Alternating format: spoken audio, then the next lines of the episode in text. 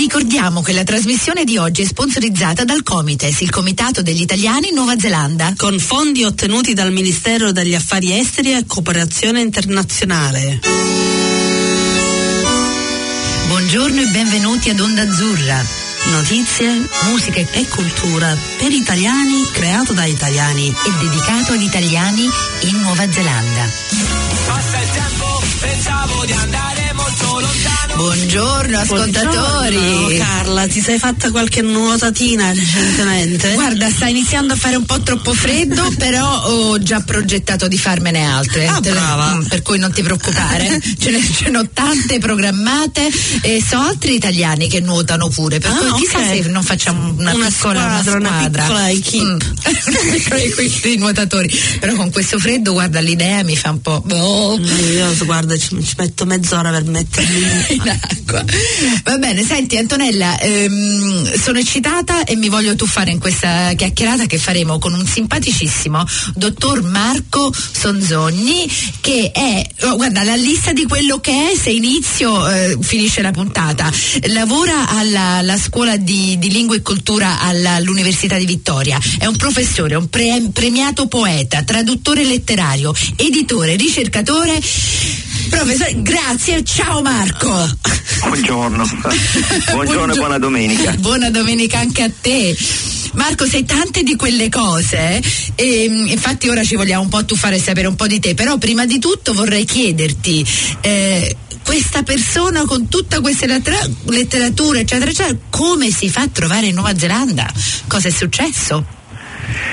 Guarda, ehm, intanto ti ringrazio per, la, per l'introduzione generosa. Ehm, quello che ho fatto l'ho fatto spesso un po' in risposta alle sfide che la vita mi buttava addosso, non è stato un, un percorso calcolato, pianificato. Infatti sulla porta del mio ufficio c'è solo il mio nome e il mio cognome. Ho deciso di togliere titoli o riconoscimenti perché sarebbe un errore considerarli un, un punto di arrivo, sono un punto di, far, di partenza, sono conferme che fanno piacere e anche per questo ti ringrazio di avere, appunto, per questa introduzione generosa.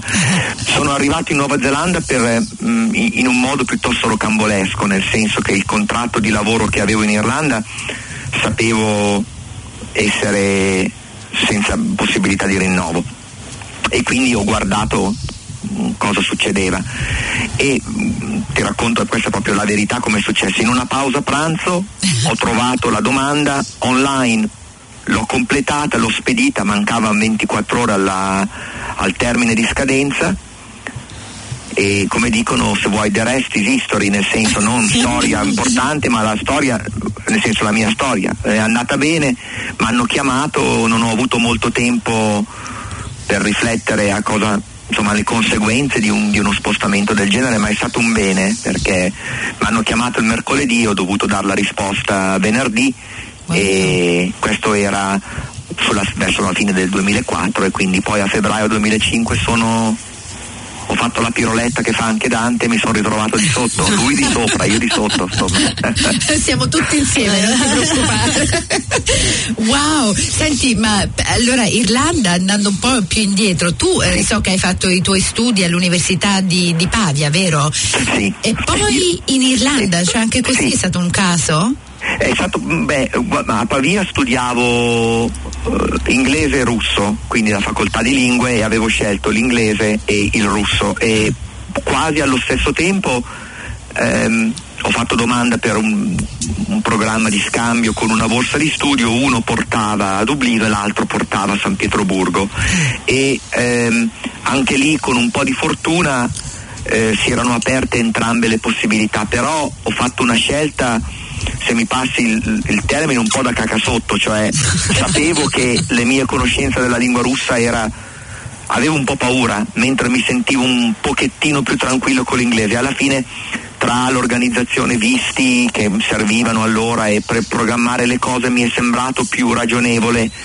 eh, anche perché era la prima volta che, insomma, partivo per un, insomma, per un anno, quindi anche in, in famiglia per dar loro il tempo di, di, di capire questa cosa e di aiutarmi. Ho scelto poi Dublino e ricordo di aver detto ai miei genitori state tranquilli, è un anno poi torno, insomma ne sono passati poi tredici là no, e adesso no. sono tredici sono tredici in Nuova Zelanda, quindi se vuoi una insomma due ho fatto professione da zingaro senza saperlo, ma è andata, è andata bene così, diciamo. Bello così, no? Mi piace molto questa storia. E quando sei arrivata a Wellington co- come l'hai trovata? Perché per me è una città molto simpatica, era quella, quello che ti aspettavi? O? Guarda, io, io non, non lo feci per Dublino e non, non l'ho fatto per Wellington, non è che mi sono informato al punto da sapere, da crearmi aspettative, l'ho presa un po' come un, un segno, come, come come tutte le altre tappe nella mia vita, sono un po' un segno del destino, un destino che o si abbraccia, e se lo abbracci lo abbracci in toto o lo rifiuti. Io l'ho abbracciato in toto, però devo, devo dire una cosa, quel, il primo, la prima volta che uno arriva in fondo al mondo, insomma è un viaggio che è un po' un'odissea, ma sono stato fortunato perché l- sono arrivato nella settimana dei Sevens eh, a Wellington e la città era molto colorata. Io mi ricordo sono atterrato alle otto di mattina e bel cielo blu, sole, eh, la vista della città, la baia, e insomma la cosa è stata, è stato un pochettino, è andato ben oltre, no? Ricordo di aver detto, è una frase che anche una, una collega, ora un'amica, che Nina, un'italiana, insomma una neozelandese di origine italiana, mi disse another day in paradise, e io ho proprio detto ai miei genitori, guardate insomma che se Dante veramente aveva pensato di vedere il paradiso terrestre uscendo dall'inferno e fa, fa la piroletta e arriva nell'altro emisfero, perché vede la Southern Cross, diciamo ci ha preso abbastanza. Quindi è stato, è stato poi ovviamente ogni città ha le sue sfide, però Wellington è una città molto vivibile, non a caso negli ultimi anni è stata spesso inclusa nelle, in, questi, in queste liste fatte da diverse organizzazioni come una delle città dove insomma con la qualità della vita più alta, insomma una città vivibile. A me piace andare a piedi, io eh, cammino ovunque, uh-huh. mi piace anche prendere l'autobus, mi piace la collina, eppure in venti minuti sei in riva al mare, insomma tante cose, l'università mi, mi piace molto, quindi So, mi sento mi sento fortunato, insomma diciamo che ogni giorno è un impegno a meritarsi questa cosa, insomma. Ah, che bello sentire una persona meglio, mi sento, quando, quando sentiamo una persona positiva, tutte e due, io e Antonella siamo qui in questo studio che iniziamo a sorridere, esce il sole, che la vita qua d'Auckland ogni tanto sai no. no guarda, io amo sia Wellington che Auckland, eh. secondo me sono tutte e due, hanno tutte e due i loro meriti, eh, sono tutte e due bellissime città.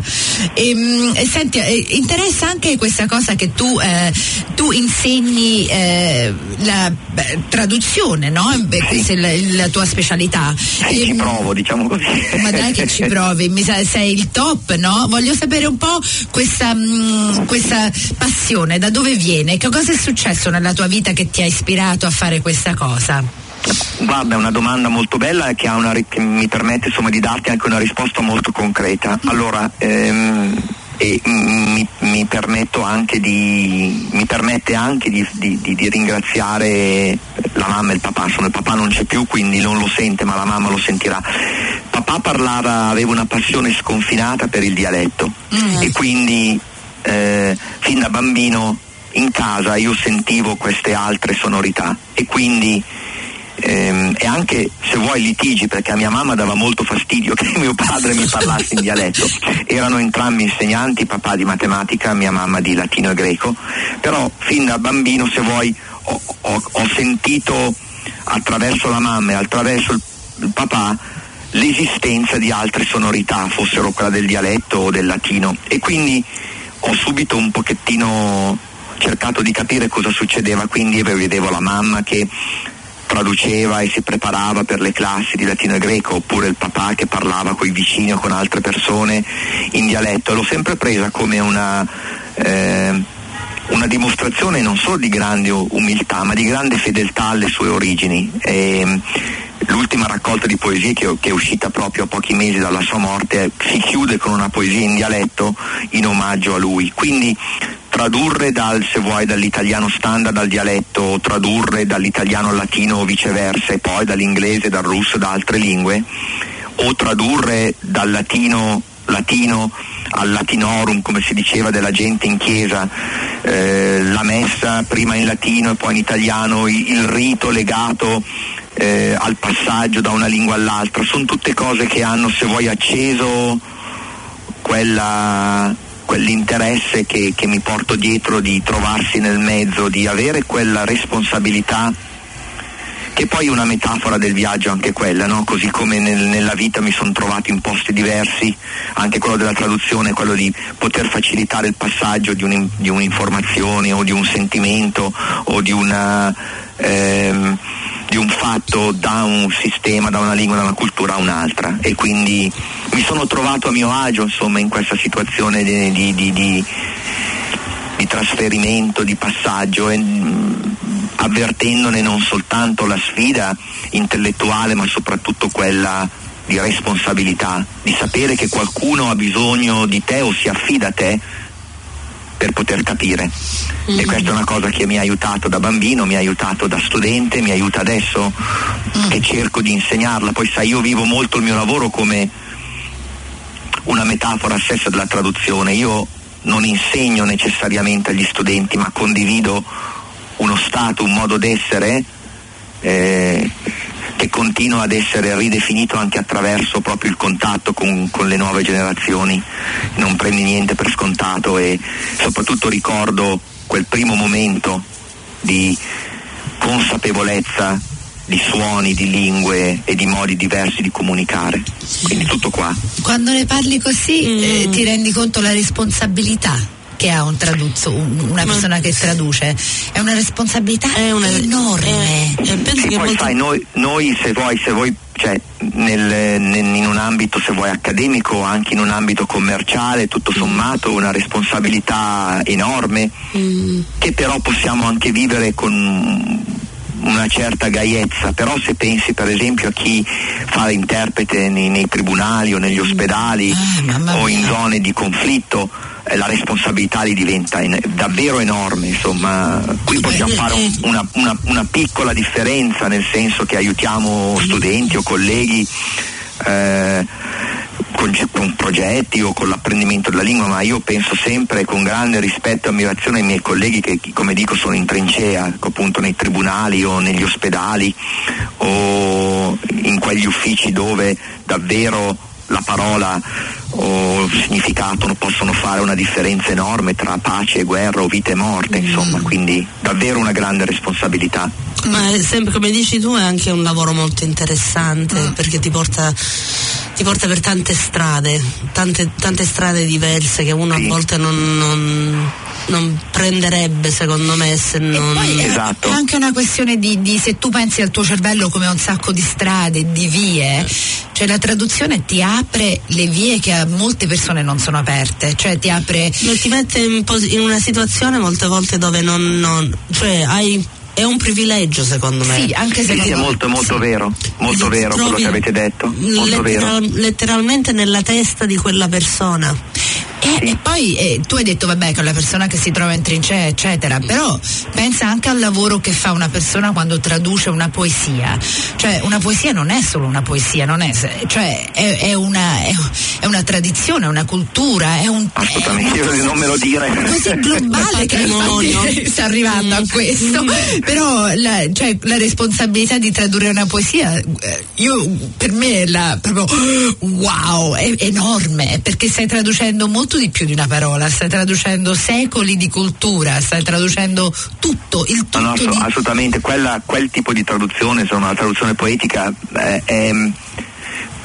quando lo cerco di, di spiegarlo forse più a me che ai miei studenti dico proprio questa cosa, è un, è un atto che ti denuda, cioè sì. non, ci so, non c'è un modo di nascondersi, è, è il, credo che il punto di partenza sia proprio quello di tenere presenti i propri limiti. Non dico che tradurre una lettera commerciale o un referto medico non, non, non, non imponga, non sia imp- però con la poesia, se uno non ha la consapevolezza del proprio limite, cioè che ha un poeta e che specialmente cioè, io non sono un, un poeta del livello di quelli che ho avuto la fortuna o il privilegio di, di, di, di dover di essere chiamato a tradurre, per cui quel senso del limite che adesso io ho in mano un... Eh, un gioiello e posso trasformarlo in un sasso, insomma è un peso anche quello lì, come dicevate poi giust- un giustamente sasso, un quindi... sassolino peggio ancora. No. Wow. No, guarda, a pensare sono, sono dei concetti veramente mh... cioè così grandi che uno potrebbe andare avanti per sempre, cioè è, è veramente interessante. E, mh, ultimamente so che per esempio noi abbiamo intervistato delle ragazze giovanissime che hanno fatto delle traduzioni di, di Janet Frame, la nostra carissima poeta Francesca, Francesca Benocci, eh. E tu hai avuto a che fare con queste ragazze, con queste... Beh, loro tu, entrambe sono dottorande qui nella nostra università, e l'editore che ha pubblicato quel libro è un carissimo amico, che mh, è un poeta ticinese che si chiama Fabiano Alborghetti.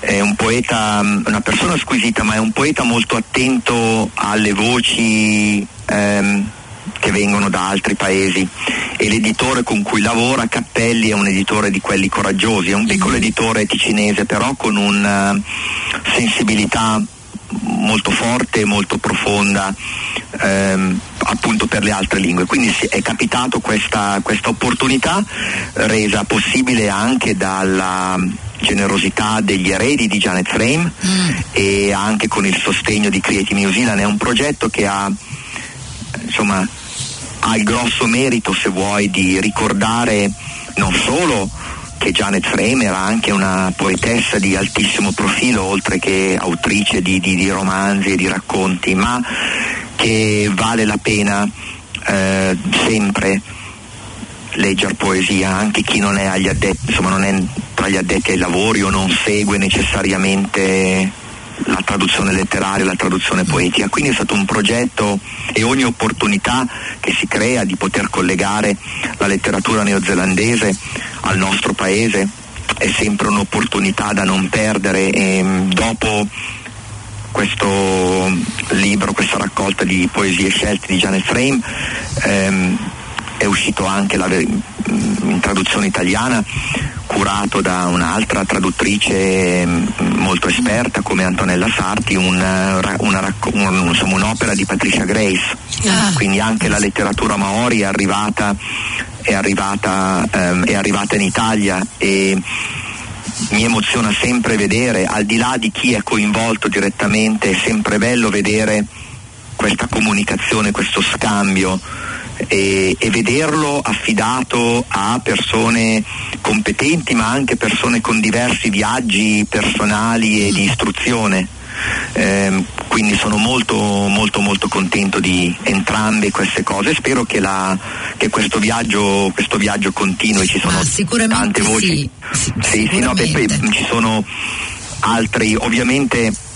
Non è che possiamo noi avere il monopolio di tutto, però eh, Catherine Mansfield è stata tradotta in tutte le salse, eh, eh, in italiano, eh, Bill Manhire, Vincent O'Sullivan eh, e eh, Francesca, che hai nominato prima, lei ha tradotto anche generazioni nuove generazioni di poesia, Courtney Sina Meredith, che è una ora è diventata insomma una superstar, e lavora e scrive da Auckland, insomma. Quindi per me è sempre bello vedere vedere questi vedere questi risultati, vedere questi scambi.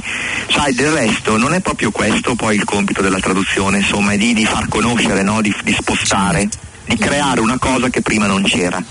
Quindi quando io sento necessariamente, non deve essere necessariamente un discorso di mercato, di copie, di grandi nomi, non si può sempre tradurre solo e soltanto quello che vende, no? Bisogna tradurre anche quello che conta, quello che fa la differenza, e questo credo credo che eh, ci stiamo provando, insomma. E quindi la traduzione a questo è una magia, no? Fa nascere una cosa che prima non esisteva in quel paese, o in quella tradizione, o in quella lingua non esisteva. Che bello! Mi fa, cioè, c'è una nozione così romantica che tu dici wow. Ehm, senti, ma parlando di poesia, so che tu sei un poeta, parlaci un po' delle se ti va, se ti va. Non no, voglio no, spingerti fa, a parlare solo... di cose che. No, però... mi, fa, mi, fa, mi fa piacere, è una, ah. è una parte di me che, insomma, non. necessariamente come persona non, non sono uno che suona la tromba de, delle, delle, insomma, come magari altre persone riescono riescono a fare. È una, è una parte importante di me, eh, a volte con un pizzico di provocazione dico ai miei amici poeti neozelandesi: no, voi siete quattro gatti in Italia. L'Italia è una grossa responsabilità, insomma, abbiamo una traduzione, una tradizione millenaria, ehm, abbiamo poeti fortissimi, questo un po' mi spiace perché pochi, insomma chi non sa l'italiano non li legge, pochi vengono letti, solo quelli che sono stati tradotti, ma dico non c'è solo Montale, Quasimodo, Ungaretti o addirittura Raboni o... però io leggo molto, sono leggo tantissima poesia italiana, ma dalle origini, da, da San Francesco fino a le, la, la, la generazione millenaria, eh, poetesse, sono quasi tutte ragazze nate nel duemila o lì intorno, che stanno veramente portando avanti la nostra traduzione, tradizione lirica, e, e io sto cercando di insomma aiutarle ad uscire dai confini italici. Per me la poesia è stata una conseguenza, diciamo, naturale della lettura della poesia, eh, anche lì sono stato, non posso prendermi nessun tipo di merito perché c'erano tanti libri in casa, mamma la insegnava, quindi mi capitava di leggere. E le prime cose che ho scritto fanno rabbrividire perché sono sempre così, eh, no, piccole o, delu- o delusioni d'amore o delusioni d'amore, insomma siamo sempre lì un po', anche la canzone di Baglioni che ho scelto è legata a una cosa del genere, però ecco l'interesse di questa cosa, questa sfida di poter fermare il tempo su una pagina, che sia un'emozione, un fatto, di poter ehm, mettere sulla pagina qualcosa di profondamente personale e intimo, ma allo stesso tempo credere che dentro a quella cosa così, se vuoi, egocentrica e personale, c'è um, qualcosa di universale che altri possano uh, avere piacere o interesse di leggere. Quindi ho sempre scritto, um, sono molto severo con me stesso, quindi ho pubblicato forse un decimo di quello che ho scritto e forse già quello è troppo quindi, ma non spetta, non spetta a me a dirlo. L'unica cosa che, e questo lo dico con eh, sufficiente e spero motivata hubris, credo che la mia voce abbia una sua dignità e abbia una sua, un suo merito proprio poetico, e un po' questo, in questo la distanza dall'Italia la pago perché sono fuori da, dalle conversazioni, non voglio dire dai giri, eh, lo dico in termini positivi, fuori dalle conversazioni eh, accademiche, editoriali e proprio scritturali, che fossi là forse a questo punto avrei potuto avere un profilo o un seguito meno sofferto e meno difficile da, da conquistare. Però detto chissà questo, se la tua influenza con questi viaggi, queste odissee che ha fatto, però ha un'influenza sulle tue parole, sulla tua poesia, che anche in sé un merito diverso che non può avere un poeta italiano, no? Eh. Guarda, questo mi, quello che hai detto mi, mi consola e mi conforta ed è vero. Eh, ho anche notato che proprio i tempi, i tempi sintattici e lessicali e le cadenze della lingua inglese hanno avuto un peso uh, certo. sul, sul registro, sul modo o su anche insomma il, il senso di poesia che ho. Quindi hai detto una cosa bella e, e ti ringrazio perché perché si compensa, in effetti compensa, diciamo, quello che magari mi manca non essendo partecipe di conversazioni sulla poesia italiana. Mm. Che bello, ora ci dobbiamo leggere delle poesie, infatti ora ti scriverò un email poco dopo e ti, mandami quello che tu di, pensi sia il migliore di leggere di, di Marco Sonzogni. No, ma vi mando volentieri l'ultimo, che si chiama Passaggi, perché ah. proprio c'è dentro un po' di tutto, c'è qualche traduzione, c'è il passaggio della morte eh, del papà e quindi ricordi di lui e di altre persone che sono andate, c'è un, un come posso dire, un, un omaggio al mio dialetto, quindi credo sia abbastanza rappresentativo un po' del mio percorso, quindi vi mando sicuramente con grande piacere il P D F ah, di questo libro. Bello, sì, mi farebbe molto molto piacere. E i poeti di oggi in Italia di che cosa parlano? Aspetta, e anche questa cosa ti devo chiedere, perché tutte ragazze? Perché ma guarda, sinceramente ah no, la risposta ne, ne parlo spesso con le mie colleghe qui che sanno, sono più addentro per interessi accademici alla scrittura femminile o alle, eh, agli sviluppi teorici portati avanti da, dalla critica femminista. Eh, posso dire, per quel che ho capito, perché sono, le donne sono più sensibili e intelligenti, c'è una risposta Marco, più ci piace matura. Anche di più quando no, la vuoi bisogna... fare la seconda intervista no no bisogna bisogna anche bisogna anche insomma, è anche ora che laddove ci siano rigurgiti patriarcali si abbia anche il coraggio di dire le cose come sono, eh, e le cose sono così, cioè c'è una sensibilità, ci sono sensibilità e intelligenze molto più forti e anche molto più veloci. Cioè io vedo col, insomma, proprio autrici che già mature, anche, anche pur essendo ventenni, e già con una, eh, uno sviluppo tecnico proprio formale del loro modo di scrivere che è molto, che è molto bello, molto, è molto forte da vedere. Eh, e poi voglio dire, non è che non è che le donne mancassero, però quando io vedo per esempio Dacia Maraini, che è un nome che tutti riconoscono, un profilo altissimo nella letteratura e cultura italiana, scrive la prefazione a Giovanna Cristina Vivinetto, che è appena tornata dal Salone del Libro di Torino, che è la prima, il primo poeta trans in, in Italia, e c'è stato tutto un volume di, una, un, no, di, di, di commenti. Questa voce ha una maturità che è sconcertante per la giovanissima età della persona che scrive, e l'Italia si sta forse un po' scrollando di dosso anche pregiudizi, eh, etichette, di strada da fare ce n'è. Ecco, io credo che le scrittrici, le poetesse, non solo queste della generazione millenaria, quelle appena prima e quelle che stanno arrivando, hanno un coraggio, una sensibilità e, lo ripeto, una bravura Eh, che le mette in condizione di, ecco, condurre queste conversazioni in prima fila. Io mi sposto volentieri, eh? Io le guardo con grande piacere, eh, anzi mi sono adoperato ormai da quasi, insomma, da dieci anni a questa parte, mi sono adoperato con, con in ogni modo per farle conoscere al di là dell'Italia, insomma, quindi... Wow. Penso, a, penso a Valentina Colonna, magari un giorno vi metto in contatto con lei, una dottoranda ma una giovanissima del millenovecentonovanta, quindi una generazione appena prima, eh, pianista bravissima, clavicembalista bravissima, poetessa bravissima, una sensibilità, dottoranda ora a Torino, però ecco, lei rappresenta anche tutto quello che la nostra traduzio, tradizione umanistica e culturale ha, cioè da, dalla musica all'arte alla poesia.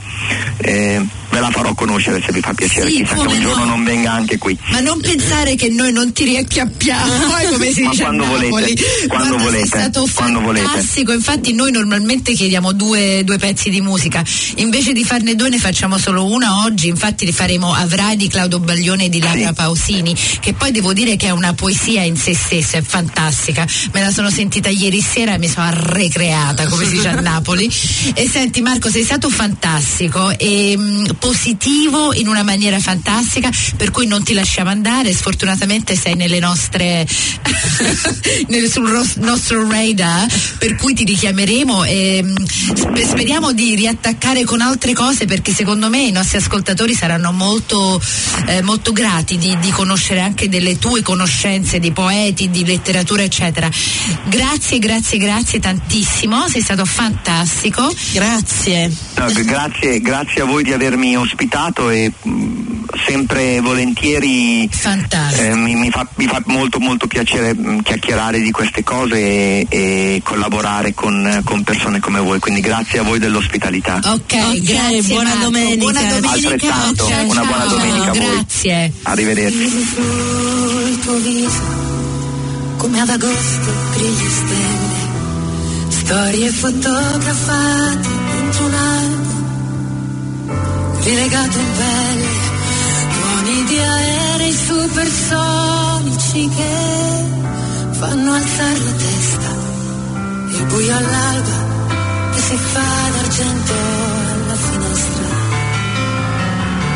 ora un telefono vicino che vuol dire già aspettare, schiuma di cavalloni pazzi che si inseguono nel mare, i pantaloni bianchi da tirare fuori che è già estate, un treno per l'America senza fermate, avrai due lacrime più dolci la sera